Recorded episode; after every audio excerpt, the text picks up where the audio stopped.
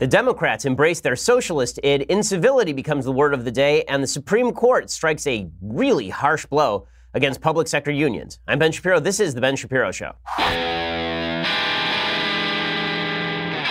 Wow, lots and lots and lots of news today, and we'll get to all of it first. I have to remind you that on July 2nd, we are going to be having a special event, and it's going to be awesome. We're going to be having another episode of the God King Jeremy Boring hosting the Daily Wire backstage, and we're going to be joined by Jordan Peterson, celebrating Independence Day a couple of days early, 7 p.m. Eastern on July 2nd.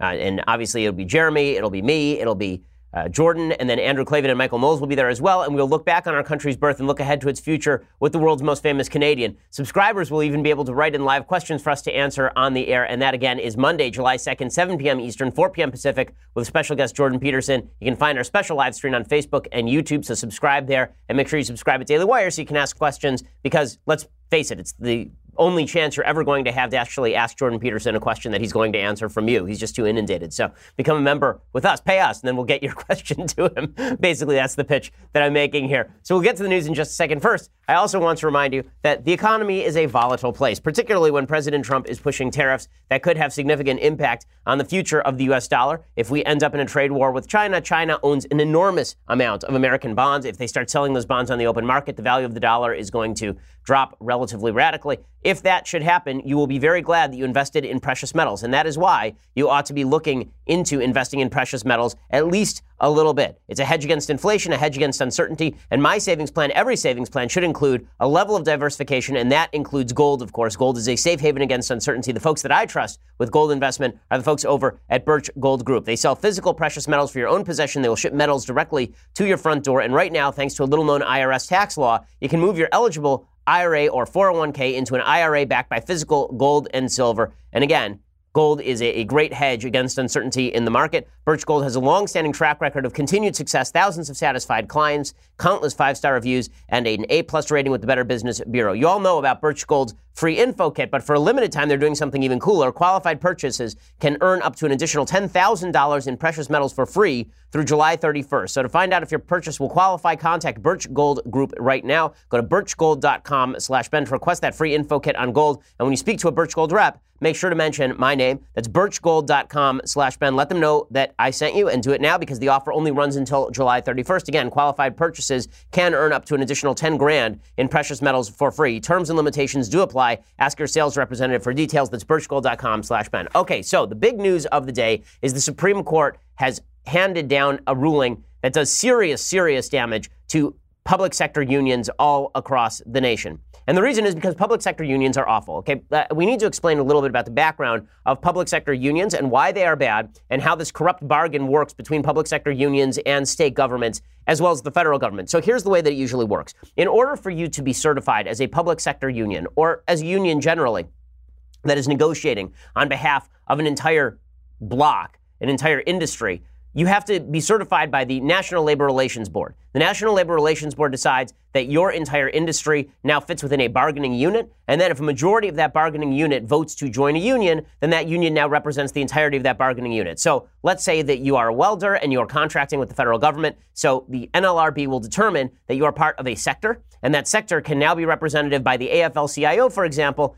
if they choose to, if half of the people in that unit choose to join the AFL CIO, vote to be represented by the union. Then the union gets to represent that entire collective bargaining unit against the federal or state government. And that's the way this typically works. Okay, in the state of Illinois, they passed a law that permits public employees to unionize. If a majority of the employees in a bargaining unit vote to be represented by a union, that union is designated as the exclusive representative of all the employees, even those who do not join. Now, the way this becomes very corrupt, obviously, is number one, public sector unions are a massive drain on fiscal resources because they are not bargaining with the boss of a company. If all the members of Daily Wire decided to unionize and then they decided to bargain with us, the leadership at the company, we have an interest in bargaining against them. We have an interest in saving money. You have two adversarial sides, and then they come to an agreement because the growth of the business, as well as the, the necessity of paying workers what they need, we, we all want to get to the same point, but we're coming at it from opposite sides. If you're a member of a public sector union and you are bargaining with legislators, legislators have no interest in saving money. Legislators are much more interested in making some sort of deal with the union such that the union gets paid a lot of money and then the union then dumps a bunch of money back into electing those legislators again. Legislators don't care because it ain't their money.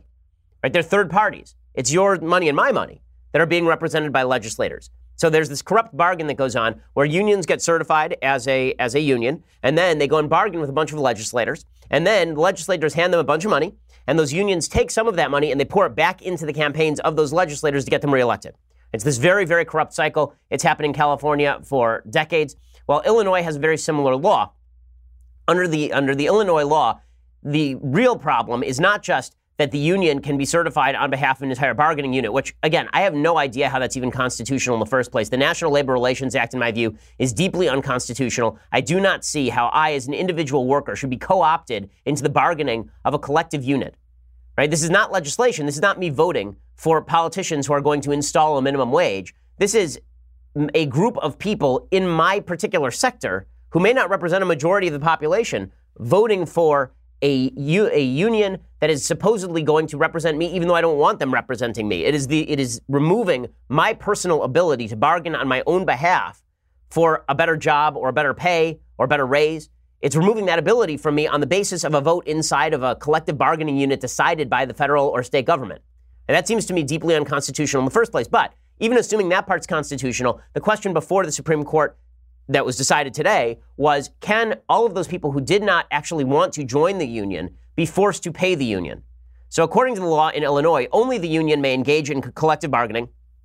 Individual employees may not be represented by another agent or negotiate directly with their employer. So, my rights have been removed, right? The union itself is the only unit that can now bargain with the government. If I'm a really good employee of the federal or state government, then I can't bargain with my employer. I can't go in and say I want a raise because they already have a union contract and violates the union contract for them to give me a raise. This is one of the reasons why teachers' unions are so terrible because great teachers can't bargain with the school for higher pay or for a raise, and great schools can't fire bad teachers because of these union contracts.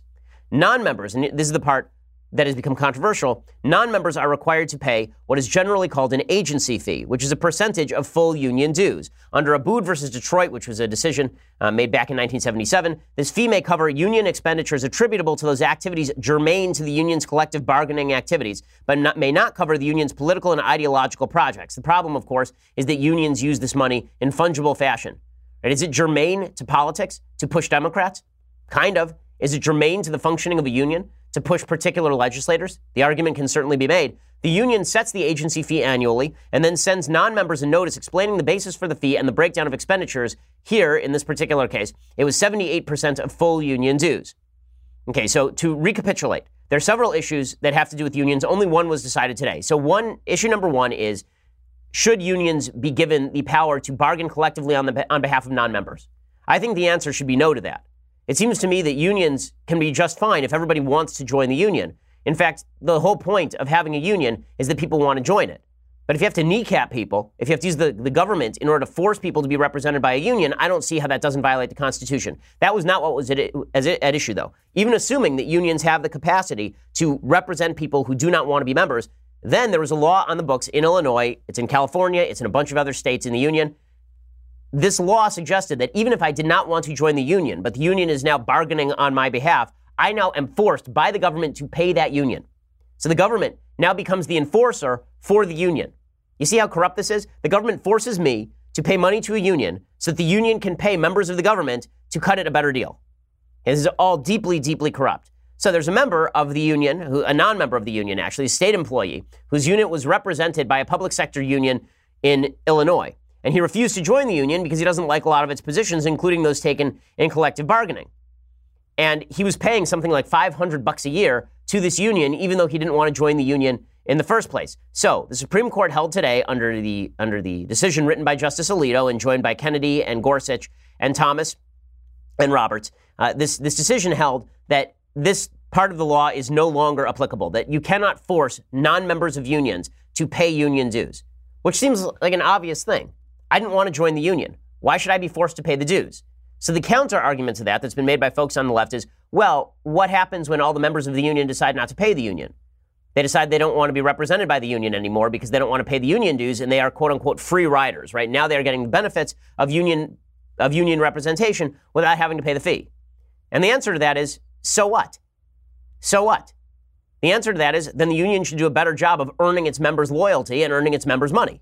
It shouldn't be the government stepping in and forcing people to pay the union when you don't want to pay the union in the first place. So Justice Alito delivers the opinion of the court, and he writes Under Illinois law, public employees are forced to subsidize a union even if they choose not to join and strongly object to the positions the union takes in collective bargaining and related activities. We conclude that this arrangement violates the free speech rights of non members by compelling them to subsidize private speech on matters of substantial public concern. And this, of course, is exactly right.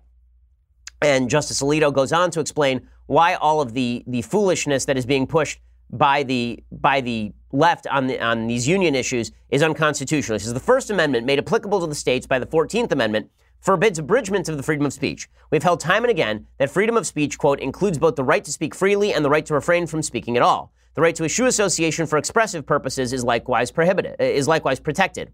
As Justice Jackson memorably put it, if there is any fixed star in our constitutional constellation, it is that no official, high or petty, can prescribe what shall be orthodox in politics, nationalism, religion, or other matters of opinion, or force citizens to confess by word or act their faith therein. Compelling individuals to mouth support for views they find objectionable violates that cardinal constitutional command, and in most contexts, any such effort would be universally condemned. Suppose, for example, the state of Illinois required all residents to sign a document expressing support for a particular set of positions on controversial public issues, say the platform of one of the major political parties. No one we trust would seriously argue that the First Amendment permits this. Perhaps because such compulsion so plainly violates the Constitution, most of our free speech cases have involved restrictions on what can be said rather than laws compelling speech. But measure com- measures compelling speech are at least as threatening. And then goes on to discuss the fact that these unions are essentially compelling speech. He says that the, the dissent in this particular case proposes that we apply what amounts to a rational basis review. That is, that we ask only whether a government employer could reasonably, reasonably believe that the exaction of agency fees serves his interest. This form of minimal scrutiny is foreign to our free speech jurisprudence, and we reject it here. Okay, so then they go through the Abood decision, which is the 1977 decision, saying that the state can compel people to pay money to unions. And just Alito destroys it. He says there were basically two rationales that were used by the court in Abood to suggest that unions could actually be forced to that, that non-union members could be forced to pay agency fees. Okay, argument number one was labor peace, right? So what the hell is labor peace? Okay, it's a stupid argument in the first place. Labor peace is apparently the idea that if you are not forced to pay an agency fee to the union, then you may instead go join another union, and then that other union will be certified and a different union will be decertified. And the answer to that is so the hell what? Why should you be locked into a union forever? That's idiotic.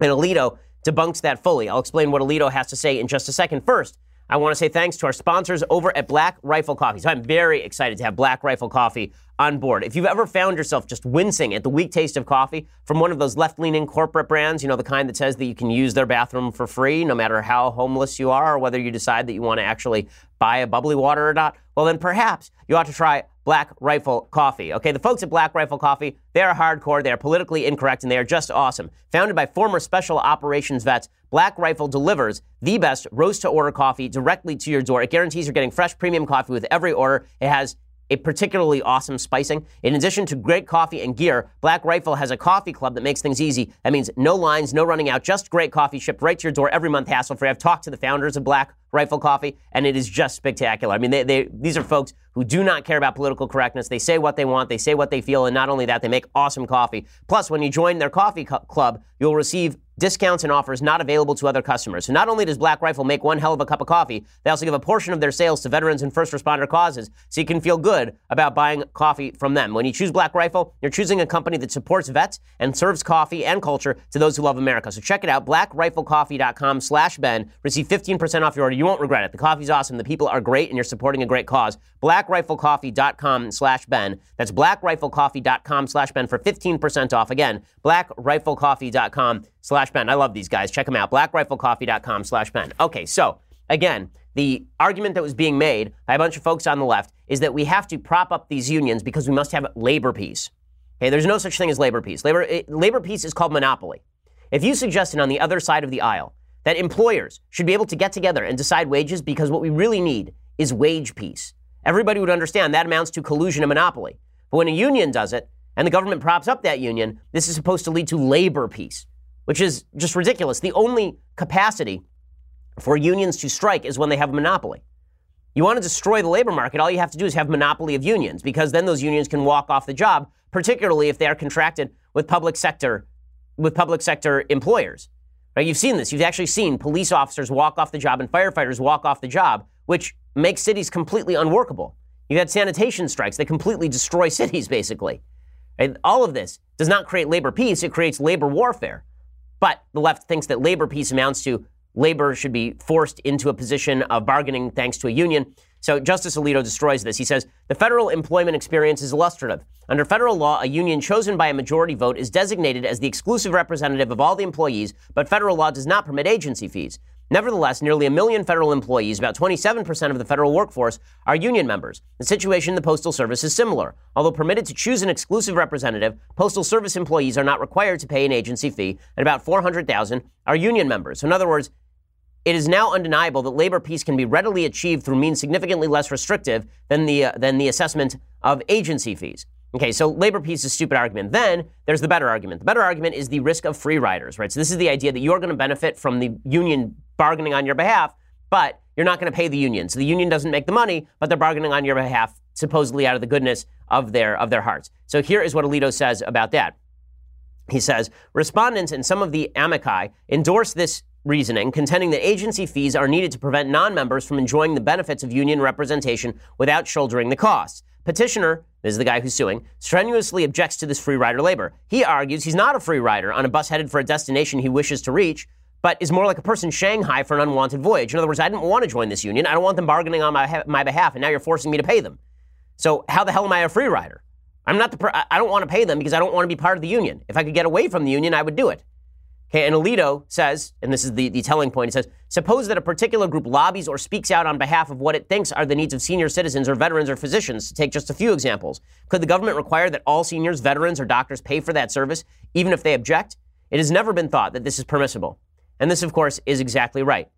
Right? Again, just because a group says that it speaks on behalf of a broader group does not mean that it should be able to leverage the government into forcing those people to pay that group.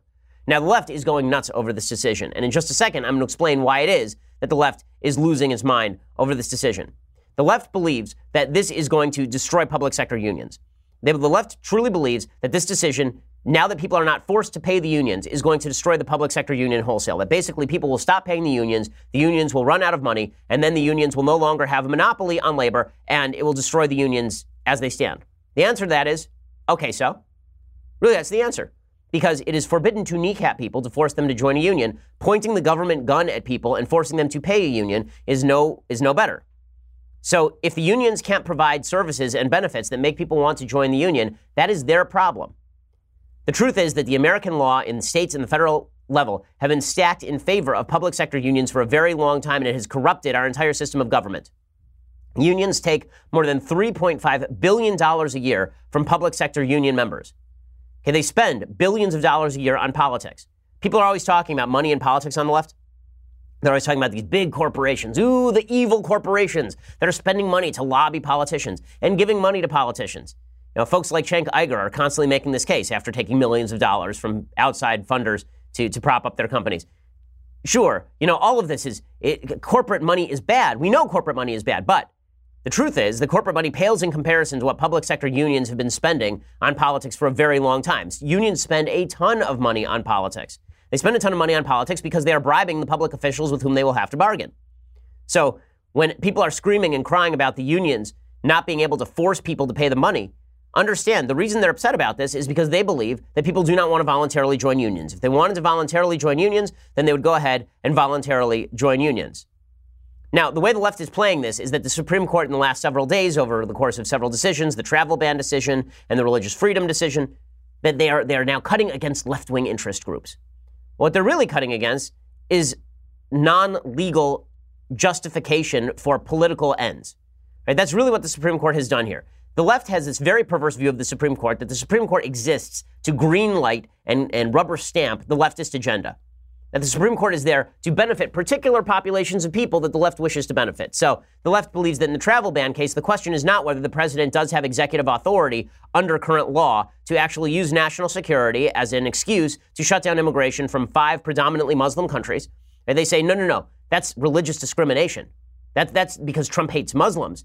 Even though 92% of the world's Muslims can still enter the United States because they're not coming from these particular countries, this is obviously because the Supreme Court, like President Trump, hates Muslims. It can't be that the status of the law requires them to actually look at the law. It must be that they hate Muslims.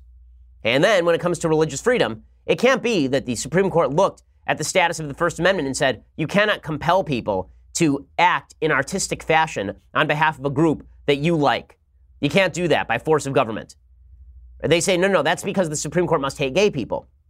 And then when it comes to this particular case, it must be that the Supreme Court hates poor people. The Supreme Court hates unions. The Supreme Court hates blue collar workers. It can't be that the Supreme Court looks at the First Amendment and says, how in the hell can you possibly justify forcing someone at point of gun to pay an organization they don't want to join?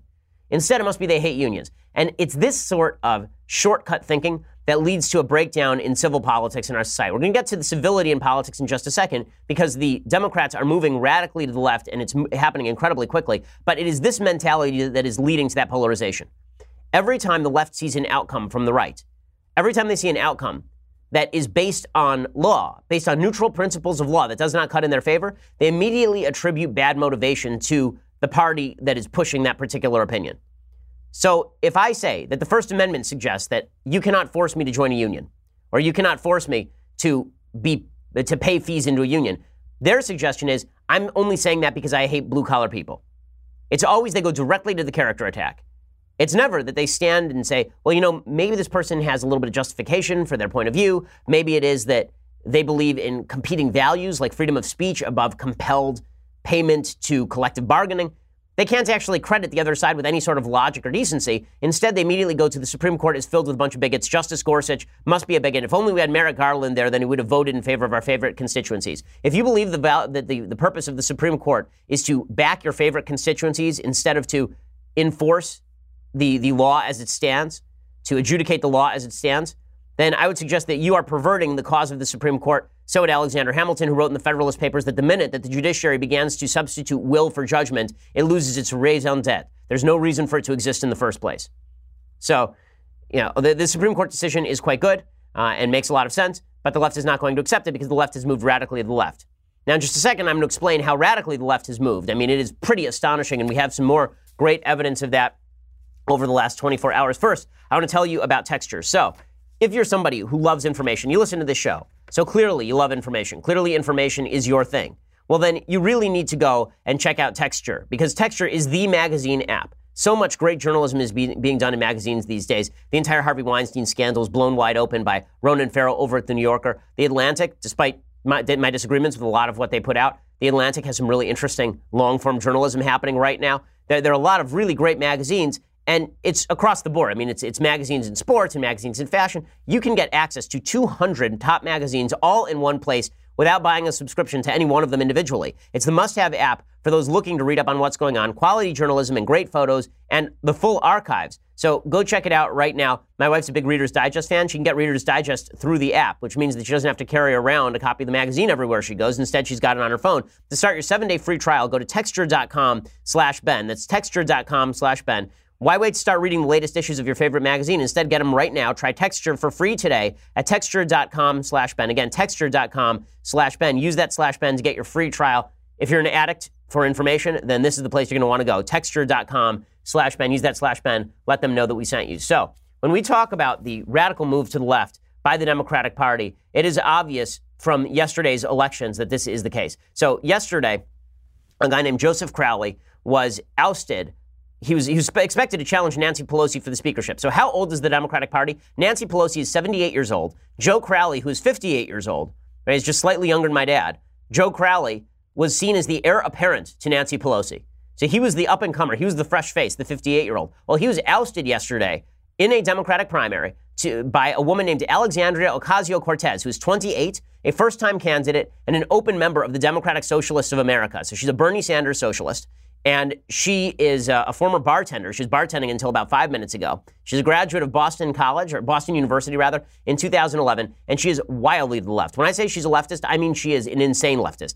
Not only does she believe that Israel is genocidal, she also favors Medicare for all, abolishing immigration and customs enforcement. She suggests that there should be a job for everyone provided by the government. She believes that there should be a minimum wage of $15. She says, quote, when it comes to power, we can't just be tempted by power and money alone. What we need to do is be bold enough and courageous enough to choose leadership that takes no corporate money and advances healthcare, education, and housing for all. So this is another one of her programs, is housing for all. So she is a full-scale redistributive socialist and uh, she's really, really radical. The reason that she won in the district is because nobody came out to vote. Only 5% of, of uh, registered voters, eligible voters in this district, actually voted in this primary. It was on a really weird day. There were only a grand total of about 27,000 votes in the primary total. She won about 17,000 of those. Also, Joe Crowley did not take his district particularly seriously. He'd won 10 consecutive terms, so he didn't spend any time in that district. Nonetheless, this is the dawning of a new era for the Democratic Party. They've fully embraced Bernie Sanders' socialism and Maxine Waters' nuttiness.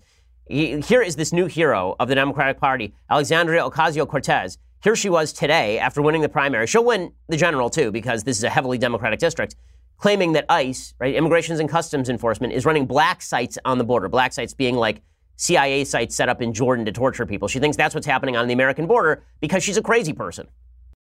I think that ICE is right there as a part of it. It has um, extra, its extrajudicial nature is baked in to the structure of the agency, and that is why they're able to get away with black, uh, you know, with black sites at our border, with the separation of children. Um, we are we are committing human rights abuses on this border and separating children from their families.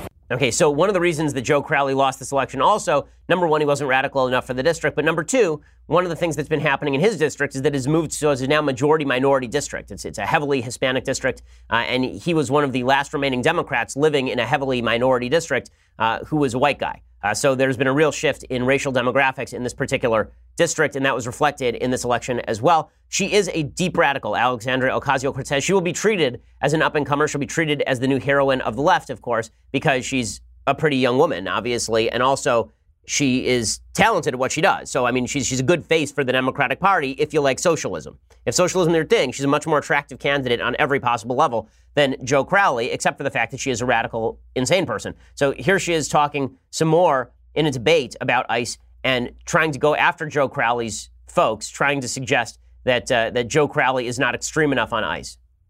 If this organization is as fascist as you have called it, I've said it's fascist. and you have said it's fascist, then why don't you uh, adopt the stance to eliminate it? This is a moral problem. And mm-hmm. your response has been to apply more paperwork to this situation, to have ICE collect more information on immigrants. And that puts our communities in danger. And it also conveys a profound misunderstanding of how we should be approaching this problem. You- she wasn't the only uh, uh, radical who was elected last night. Ben Jealous, who's the former head of the NAACP, won Maryland's Democratic primary for governor on Tuesday, and he promised to deliver an agenda that makes college free, legalizes marijuana, and raises the state's minimum wage to $15 an hour. So the Bernie Sanders full on Medicare for all, legalized marijuana, raising the state's minimum wage. I don't care about the legalizing marijuana all that much, but making college free and raising the state minimum wage, all of this stuff is really radical stuff. And you're seeing a significant move, a really heavy move toward the, the far left among Democrats. Now, that, that clip that I just played you of Alexandria Ocasio Cortez showing righteous indignation against Joe Crowley because he doesn't want to abolish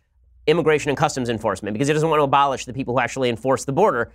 You know, that sort of righteous indignation is now what animates the Democratic Party. Uh, it makes the Democratic Party feel special. It makes them feel as though they are authentic. This is one of the big problems in American politics generally right now, and this is true right and left is that people are mistaking decency for insincerity. That if you are a decent person and you don't want to go after people hammer and tongs and you are not demonstrating sufficient passion, that means that you are not authentic. Really authentic people are people who can't keep their emotions in check. If you're truly authentic, you're the kind of person who pounds the table, right? You're the kind of person who looks across at your opponent and yells at them. That's true authenticity. And that's how we know that you're a, a, decent, authentic person and you're not just a political phony, is the more you yell and the more you scream and the more emotional you are, the more we believe that you're an authentic human being. Well, I think that that is about as stupid a policy as you can have when it comes to voting for candidates. Unfortunately, it's being adopted on both sides of the aisle, but the Democrats have fully embraced this stuff and they're moving radically to the left politically as well. President Trump said yesterday the Democrats have become the party of Maxine Waters and Nancy Pelosi. There's no question. Nancy Pelosi is now the moderate in the Democratic Party. Nancy Pelosi is now representing the moderate wing of the Democratic Party because the up and comers are all Bernie Sanders acolytes. They're only good at one thing. What's their term? Resist. It's the party of Maxine Waters. Do you believe her? No, no. No, no. This has become the party of Maxine Waters and Nancy Pelosi. That's who it is. There's no question he's correct about this. Of course, that's right. Of course, that's right. Now, I'll say one thing President Trump was not correct about is that after Joe Crowley lost his race last night, President Trump tweeted this out. He tweeted out, uh, wow, big Trump hater Congressman Joe Crowley, who many expected was going to take Nancy Pelosi's place, just lost his primary election. In other words, he's out. This is a big one nobody saw happening. Perhaps he should have been nicer and more respectful to his president. Um, pretty solid guess that Joe Crowley did not lose because he wasn't nice enough to President Trump. He lost to an open socialist who thinks Trump should be impeached. So he's not correct about that, but he's certainly right that Alexandria Ocasio Cortez and the and the Maxine Waters crowd, these are the future of the Democratic Party. That's obvious. Okay, the Democratic Party has been radicalizing for a long time. You want to know where Trump came from? It's the radicalization of the Democratic Party and the reactionary nature of the right in response to all of that. Now I want to talk in, in greater fashion about the the exacerbation of this radicalization among Democrats, first you're going to have to go over to dailywire.com and subscribe. For $9.99 a month, you can get a subscription to dailywire.com. When you do, you get the rest of this show live, you get the rest of the Michael Knowles show live and the Andrew Klavan show live. Plus, when you become a subscriber, you also get to ask your questions to me in the mailbag, which we do every Friday here on the Ben Shapiro Show. And you get to ask questions when we do events like the uh, like the July 2nd broadcast we're going to be doing with Jordan Peterson. You get to ask Jordan questions as well when you're a subscriber. Um, plus, you should go over to YouTube or SoundCloud or iTunes and subscribe there as well. The annual subscription, by the way, costs 99 bucks and it brings you this as well. The leftist tears hot or cold tumbler. It refills automatically every morning now, thanks to thanks to just the, the state of our politics. Uh, plus, when you subscribe over at YouTube or iTunes, then you get in your inbox as soon as it comes in. You, you immediately have access to our Sunday specials, which come out every Sunday. This Sunday special, we are having on Adam Carolla. Hey, it's Adam Carolla, and make sure and watch the Ben Shapiro Sunday special this Sunday, where I'll be the guest. We talk about carpentry and me whizzing in sinks.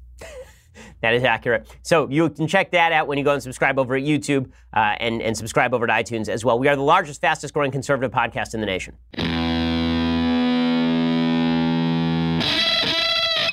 So the radicalism of the Democratic Party has been in the works for quite a while, and it, it, more evidence of this. So Keith Ellison, who's currently the number two at the DNC, he nearly won the top slot as head of the, the Democratic National Committee. He's a radical with with long-standing connections to racist and anti-Semite Louis Farrakhan. Uh, he came out yesterday. He compared the travel ban decision by the Supreme Court, saying that President Trump has the authority, in fact, to cut down on immigration from countries that are uh, that are heavily ensconced in terror. Uh, it includes five Muslim countries, but the countries that the travel ban includes are North Korea, Syria, Iran, Yemen, Somalia, Libya, Chad, and Venezuela. Right, so not even all Muslim countries. He says that this is the equivalent of the Dred Scott decision. Okay, the Dred Scott decision said that black people were not humans. That's how radical Keith Ellison is when he makes this comment. The Supreme Court in the 1850s said that it was okay to own a, a black person. That was the Dred Scott decision. That decision hit the dustbin of history. So did Plessy versus Ferguson. So did Korematsu, and this one will too. I'm telling you, discrimination and racism and hatred and religious bigotry is never going to be uh, winning in the end. Now, my favorite part of that is that he says religious bigotry and racism and hatred they'll never win in the end. Except that he's a giant Louis Farrakhan fan. Jake Tapper had on Keith Ellison yesterday, and it got really rough. Okay, when when you're too far left for when Jake Tapper can destroy you this easily because you're this far left, maybe your party has a problem. Here's Keith Ellison, the number two at the DNC, who, by the way, has warned shirts that say, I hate borders, right? The, the, the, entire Democratic Party has now embraced the, the consensus, or at least large swaths of the Democratic Party. I don't want to exaggerate. Large swaths of the Democratic Party have embraced the idea that every legal immigrant in the country ought to be re- remanded out of custody and released into the general population. They've moved far, far, far to the left. Here's Jake Tapper going after Keith Ellison for his associations with Louis Farrakhan. This is the number two at the DNC. The Washington Post fact checker did give you four Pinocchios Jake, about that. That's just true. Jake, they they were wrong. Jake, they were Jake, wrong. They, I have no, I have not. It's, it's untrue, Jake. I'm sorry, and uh, you know, I'm I'm I'm disappointed that that's why you called me on your show today. I mean, he, okay, let's let's be real about this. If any Republican uh, were to have the sort of associations that Louis Farrakhan has, they would be called out every single day, and every Republican would be made to disassociate from that Republican as well. The Democrats have moved radically to the left so far so that the incivility of the Democratic Party, as I said yesterday, I think that there are a couple of people in the Democratic Party who are trying to hold back the tide. Chuck Schumer, Nancy Pelosi, they've been saying that incivility, mob action, this stuff is inappropriate for Democrats to pursue. um, they're the they're, they're going to hit the dustbin of history. Those people are not loved by their base. Their base is not into it. Their base is Occupy Wall Street. Their base is Alexandria Ocasio Cortez slamming the desk and suggesting that ICE is running black sites. That is their base right now. And you can see this pretty clearly. Linda Sarsour, for example, she goes after Chuck Schumer, right? Linda Sarsour, who has in the past supported terrorists. Linda Sarsour says that civility is wrong and Chuck Schumer is the problem. Martin Luther King warned us about people like Chuck Schumer. He said it's not the it wasn't the Ku Klux Klan and the white citizen counselors who are the obstacles towards justice. It was the people calling for quote civility and people that were telling us when to protest, at what time, and how to protest. Okay, so MLK, according to Linda Sarsour, would oppose civility. Okay, his protests were not uncivil. His protests were protests. There's a difference between a protest and civil disobedience and you going into a restaurant and shouting at people until they leave and then following them to another restaurant and then shouting at them until they leave. But the left, the hardcore left base, really believes this stuff. They really do, right? MSNBC's Chris Hayes, who is not unrepresentative of the base, he says it's actually important to harass public officials. In a real deep sense, like hectoring, yelling at public officials. I mean, I covered all the Tea Party town halls of 2009. That was a festival of yelling at public officials. And in the same way, that's actually an important right to preserve.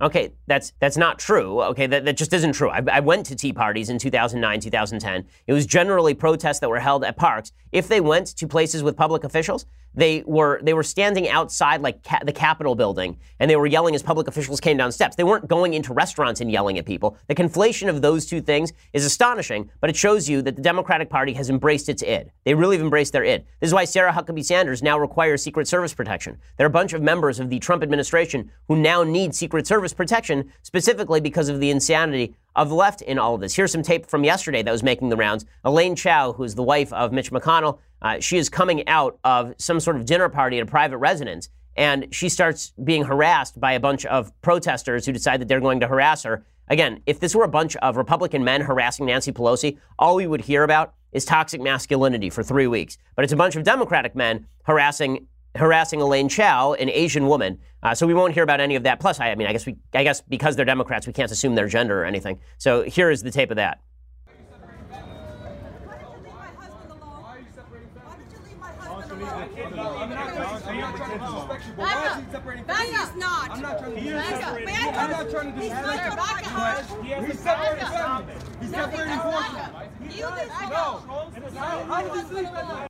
Okay, so that's great. You have mobs who are standing outside private residences now uh, to harass Mitch McConnell and Elaine Chao. All of this is going to go really well. I just can't see how this goes bad in any way. Civility is a thing of the past. It's been a thing of the past for a while. So people are blaming this on Trump. People are suggesting that Trump has contributed to incivility.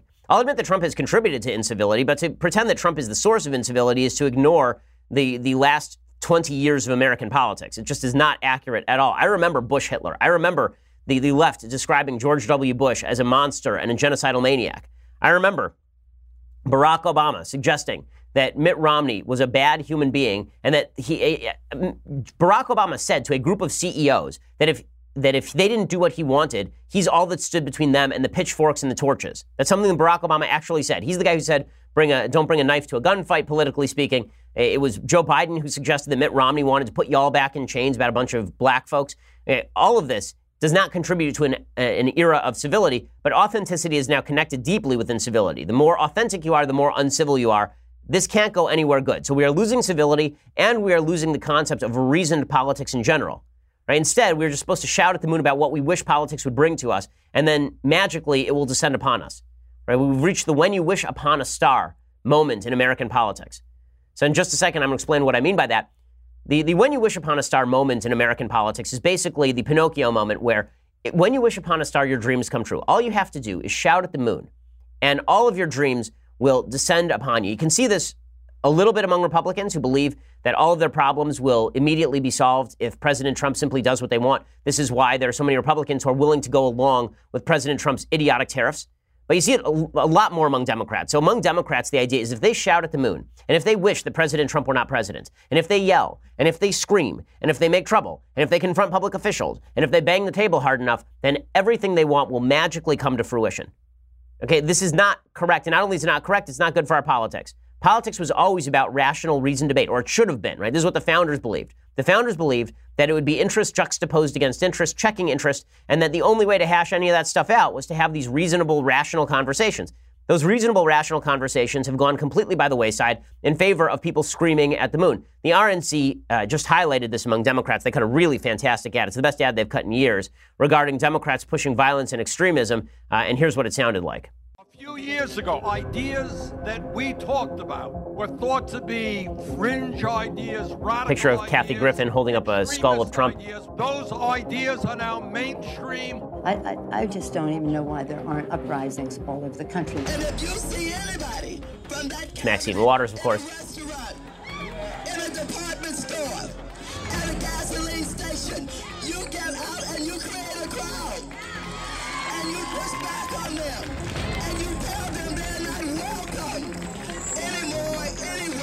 Do something about your dad's immigration practices, you feckless. What's Uncle Tom but for Of course, Samantha Bee. disappoint other white women? There's Michelle Wolf. Get rid of Trump is a crashing economy. That's so Bill Maher. please bring on the recession. When was the last time an actor said That's Johnny Depp. I have thought an awful Madonna. lot about blowing up the White House. And there, of course, a picture of Snoop Dogg uh, shooting an actor dressed as President Trump. And then the ad concludes: "The left in 2018 unhinged." All right, th- this is a it's a very good ad, and it's also true. Now, I assume that the left could uh, cut a similar ad about people on the right saying similarly ridiculous things, although I think that it wouldn't be quite as prominent members of the right saying such ridiculous things. The difference is that the Democrats have claimed for a long time they're the nice guys. Uh, they're not the nice guys anymore. They've embraced their radical side. And what we are seeing is a complete shift in the Democratic Party away from a liberal party and toward a hard left party that wants to restrict its opponents, that believes that the Supreme Court should be a tool of its, of its own politics, that believes that you should be compelled to believe everything that they believe, and believes that violence is not necessarily out of bounds. Now, this is going to go uh, some really bad places. Okay, it's going to lead to a reactionary side. So, uh, Laura Loomer, who is uh, kind of a, a nutty human being in my perspective, uh, Laura Loomer, um, she confronted Maxine Waters. Now, I will say that I think that turnabout is fair play when it comes to Maxine Waters. She's calling on people to be pushed on. I think that creating a certain sense of mutually assured destruction, that this is not the country we want, so you better figure this out, uh, that, that's not unwarranted. So Laura Loomer confronts Maxine Waters in public, and here's how Maxine Waters responds to somebody doing to her exactly what she has suggested be done to other Republicans. Civil to call for the Please harassment come to of my Trump office officials? and sit down and No, talk I'm with asking you right now. Will you please Are come we to my supposed to office? sit at the back of the bus? Are we supposed to sit at the back of the bus? This elevator is members only. It's a members elevator. Ma'am, it's a members elevator. Ma'am, it's a ma'am. Ma'am, it's a members elevator. And there's Members Maxine Waters grinning as, uh, as Laura Loomer is pushed off the elevator. Uh, but the, the irony there is that Maxine Waters says, Why don't you come up to my office and talk civilly about it? That's exactly what Maxine Waters is telling people not to do. Maxine Waters is telling people not to do that. So when Laura Loomer does that, I, I can't say that Laura Loomer is wrong to do that when she is just doing what Maxine Waters has specifically asked her to do. Okay, so so all of this is to say that what we are watching right now is a polarization in politics that simply is unhealthy, and it's going to get worse before it gets better. I don't think that this is something we're on the verge of curing. I don't think a mass breakout of civility is in the cards. I just think that we're too polarized as a country, and we are too in love with the idea that anger is authenticity to let it go. And certainly, it's not being helped by the by the political situation we now find ourselves in. When judges are, are really, the federal judge has now ordered the Trump administration to basically release all illegal immigrants as long as our politics continues to be this polarized, there can't be any rational discussion to be had at all. Okay, time for some things I like and then some things that I hate, and then we'll do a little Bible talk because it's Wednesday, and I do hope that uh, a certain level of Judeo Christian values can return to our public discourse. So we'll start with the thing I like. So this is really funny. Tracey Ullman, the comedian, uh, she did a, a little skit for the BBC in which she mocked leftists, woke leftists. This is a woke leftist therapy session, uh, and it's it's actually quite funny. How did you guys get on with the homework that I set you? Guys isn't an especially inclusive term. Not now, Jamie. By homework, do you mean having to watch that old people sitcom? It's called Friends, Lily, and you were supposed to watch it and enjoy it. Well, I tried, but I found it deeply problematic. Why? Well, there's the homophobia, the transphobia, the fatism, and the slut shaming, and could Chandler be any more annoying? You can't go through your 20s worrying about every aspect of everything. You have to pick your battles. And just remember that it doesn't really matter because by the time you hit your 30s, most of you are going to be massively right wing anyway. Have any of you started to think that maybe poor people don't deserve benefits? No. Well, watch out for that one because that's how it starts. Look, I understand this has all been a bit much for some of you, so let's take five and have a hobnob. I find the word hobnob very phallocentric. so look, even even some members, I don't think Tracey Ullman's a right winger. Okay, Uh, even members of the left now are beginning to recognize how crazy the left is. This is the good news. And the good news is that if there's a new consensus built, it's going to be built on the back of the insane. So the insanity of, of some folks on the, on the right, the insanity of a huge swath of the left, this is going to drive a lot of people to say, you know what, maybe we ought to have rational conversations instead of screaming and tweeting at each other. At least that's what I hope. That's my that's my hope is that we can have these rational conversations because I think that we can, you know, come to if we can't come to consensus, at least we can clarify our positions through rational conversation as opposed to getting up in each other's grills, shouting at each other, suggesting that because we disagree on the nature of government, that means that we're inherently bad human beings. Uh, I think that that can be that can be hopefully stopped. Okay, time for a couple of things that I hate.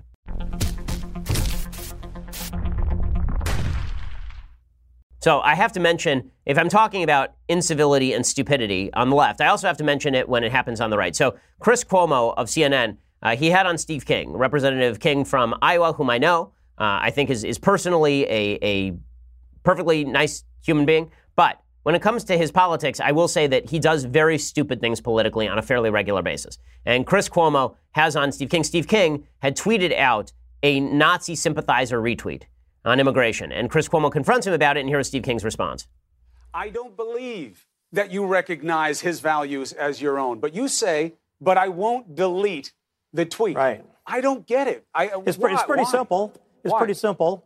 I tweeted a Breitbart story. I didn't tweet a message from him. I tweeted a I tweeted a Breitbart story. I'm not deleting that because then you all pile on me and say King had to apologize. He was wrong. He knows he's guilty. I'm not. I don't feel guilty one bit. I'm human. I'm not here to say that you are a neo Nazi, okay? That you know me better than that.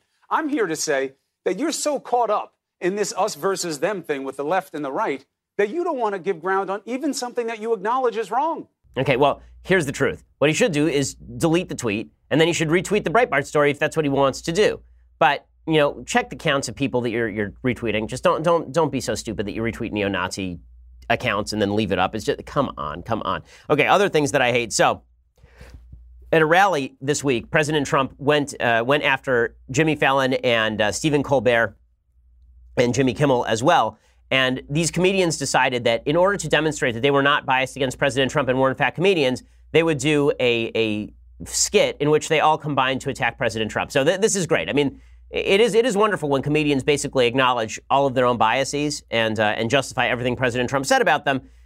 It, it is also demonstrative, I think, of the fact that all of these comedians are so self-centered that they feel the necessity to defend themselves against the president of the United States instead of just saying, "Listen, I'm a comedian," which is the actual proper response to this. Instead, they're going to cut a video uh, about basically how much they dislike Trump, mocking Trump right back because this. th- look, they're happy when Trump name checks them. It's their favorite thing. Hey, lowlife. Hey, lost soul. What are you up to? Be a man. I'll try. What are you up to? Oh, I'm busy having no talent. Did you see Trump's rally last night? Nope. Me either. Heard he said some uh, pretty bad stuff about us. Really? That doesn't sound like him. I heard he said we're all no talent, low life, lost souls.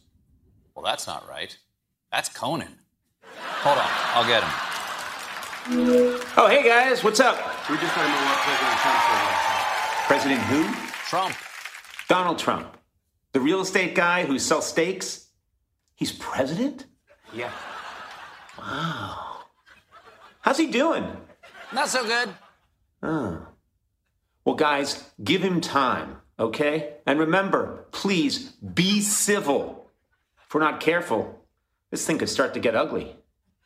Hey, I'm about to start shaving my chest. You guys want to watch? No, thanks. Hey, you still have after lunch? Yeah, what do you want to eat? Red hen? Red hand. Okay, so they're, and they're at the very end. The punchline, of course, is that they want to go eat at a restaurant that threw Sarah Huckabee Sanders out. Yeah, that's that's not going to drive the the right further into the arms of President Trump. That's not going to justify President Trump just everything he said about you. And bringing the country together by ripping the guy who you say is politically biased and who says you are politically biased. Just brilliant stuff from. Uh, I mean, honestly, if that's the best can come up with, uh, and the only funny thing there is Conan, uh, then First of all, they should have left Conan in late night. Let's be real about this. Conan was, Conan was much better. He's much more talented than either of these other two bums. Okay, time for a quick uh, a quick Bible review. So I've decided that instead of haphazardly picking from the Bible, as I have been doing, uh, now I want to go through the book of Psalms. So we're going to pick a psalm uh, every week and we're going to go through it. So the first psalm is, I think, rather apt actually this week. It says, Blessed is the one who does not step, walk in step with the wicked, or stand in the way that sinners take, or sit in the company of mockers, but whose delight is in the law of the Lord, and who meditates on his law day and night. That person is like a tree planted by streams of water, which yields its fruit in season, and whose leaf does not wither. Whatever they do prospers. Not so the wicked, they are like chaff, and the wind blows them away. Therefore, the wicked will not stand in the judgment, nor sinners in the assembly of the righteous. For the Lord watches over the ways of the righteous, but the way of the wicked leads to destruction. I'm not sure that one needs all that much commentary, but the tribalism of our American politics has become sitting in the company of mockers, standing in the way that sinners take, walking in step with the wicked. If you are following people who you know are wicked, if you are engaging in wicked activity just because it is owning the cons or owning the libs, you are not standing with the Lord. You are not standing with decency. You are not standing with virtue. You are standing with a group of people. Put not your faith in other human beings whose variable standards of morality are going to change with the times and in line with their own particular proclivities. Instead, stand with truth, stand with virtue, and you won't go wrong. You won't go wrong. You'll have, an, uh, you know, that doesn't mean you'll have a lot of company, but it does mean that you will be the, the tree that is planted by streams of water rather than the chaff that is blown away over time. Because standing with, with anything variable means that you're likely to be blown away when the strong winds come. Okay, we'll be back here tomorrow with all the latest. I'm Ben Shapiro. This is The Ben Shapiro Show. The Ben Shapiro Show is produced by Senya Villarreal, executive producer Jeremy Boring, senior producer Jonathan Hay. Our supervising producer is Mathis Glover, and our technical producer is Austin Stevens. Edited by Alex Zingaro. Audio is mixed by Mike Coromina. Hair and makeup is by Jesua Olvera. The Ben Shapiro Show is a Daily Wire Forward Publishing production. Copyright Forward Publishing 2018. We'll get to more on this in just one second first. Pure Talk believes in American values, and that free should mean, you know, like free. So when you switch to Pure Talk today, you'll get a free Samsung 5G smartphone. There's no four line requirement, no activation fee, just a free Samsung that's built to last with a rugged screen, quick charging battery, and top tier data security. Qualifying plans start at just 35 bucks a month for unlimited talk, text, 15 gigs of data, and a mobile hotspot. Pure Talk gives you phenomenal coverage on America's most dependable 5G network. It's the same coverage you know and love, but for half the price of the other guys. The average family saves almost $1,000 a year. So, I challenge you to choose a company that actually doesn't hate your guts and shares your values. Let Pure Talk's expert U.S. customer service team help you make the switch today. Go to puretalk.com slash Shapiro to claim your eligibility for your free brand new Samsung 5G smartphone and start saving on wireless today. Again, go to puretalk.com slash Shapiro to switch to my cell phone company. I've been using them for years. They're fantastic. You'll love them as well. Go to puretalk.com slash Shapiro and claim your eligibility on that free brand new Samsung 5G smartphone. Start saving.